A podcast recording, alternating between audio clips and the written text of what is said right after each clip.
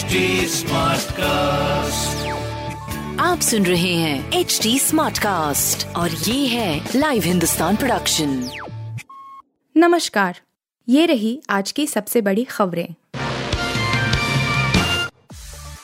कर्नाटक में विधानसभा चुनाव परिणाम आज शुरू हो गई वोटों की गिनती। कर्नाटक विधानसभा चुनाव 2023 में नतीजों की घड़ी आ गई है।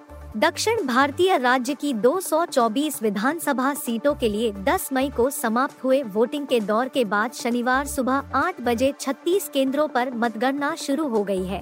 एक और जहाँ दक्षिण में विस्तार की कवायद में लगी भारतीय जनता पार्टी एकमात्र गढ़ कर्नाटक बचाने की कोशिश में है। वहीं कांग्रेस सत्ता में वापसी की राह तलाश रही है। इसके साथ ही जनता दल सेक्युलर यानी जेडीएस की मौजूदगी मुकाबले को त्रिकोणीय बनाती नज़र आ रही है। अब देखना है कि आखिरी परिणाम क्या होंगे। उत्तर प्रदेश में भी आज आएँगे निकाय चुनाव के परिणाम, माना जा रहा है 2024 का लिटमस टेस्ट। उत्तर प्रदेश नगर निकाय चुनाव के लिए दो चरणों में संपन्न 17 नगर निगम, एक सौ निन्यानवे नगर पालिका परिषद और 544 नगर पंचायतों के चेयरमैन, चेयरपर्सन और वार्ड काउंसलर चुनाव की मतगणना सुबह 8 बजे से शुरू हो गई है। पहले चरण के चुनाव वाले 37 जिलों में बावन परसेंट, जबकि दूसरे चरण के 38 जिलों में तिरपन फ़ीसदी के करीब मतदान हुआ है।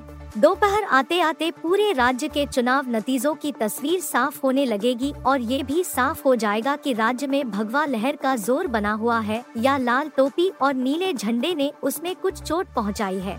2017 के निकाय चुनाव में भाजपा का दबदबा रहा था। उस समय 16 नगर निगम थे, जिसमें 14 में बीजेपी का मेयर और दो में बीएसपी का मेयर जीता था।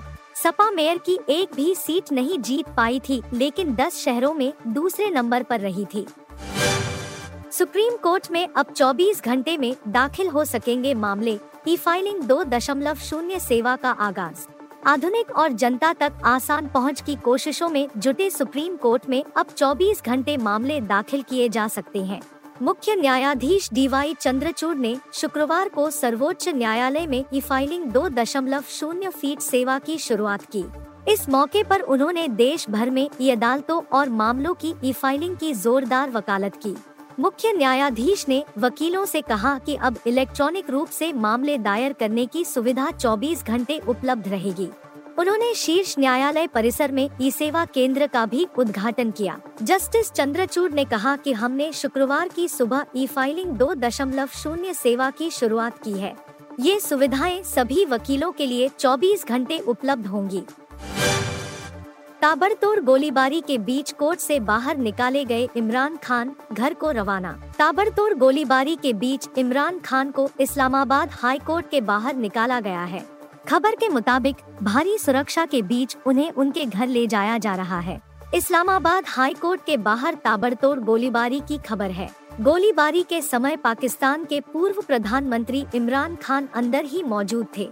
डॉन की रिपोर्ट के मुताबिक, इस्लामाबाद उच्च न्यायालय के बाहर 30 मिनट के अंतराल में कम से कम तीन बार गोलीबारी की आवाज़ सुनी गई।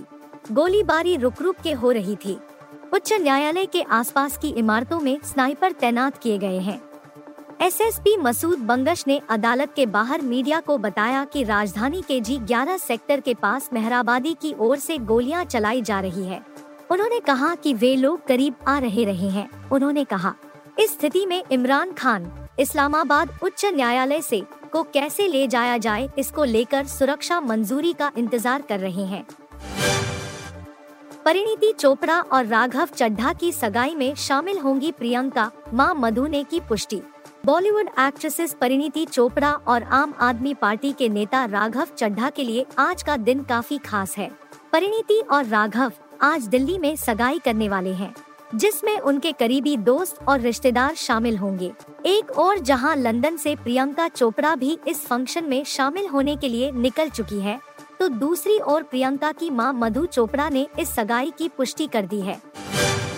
आप सुन रहे थे हिंदुस्तान का डेली न्यूज़ रैप, जो एच टी स्मार्ट कास्ट की एक बीटा संस्करण का हिस्सा है।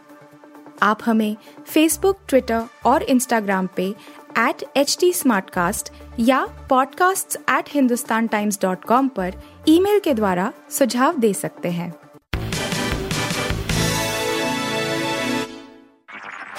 आप सुन रहे हैं एच डी स्मार्ट कास्ट और ये था live Hindustan production H smart Smartcast.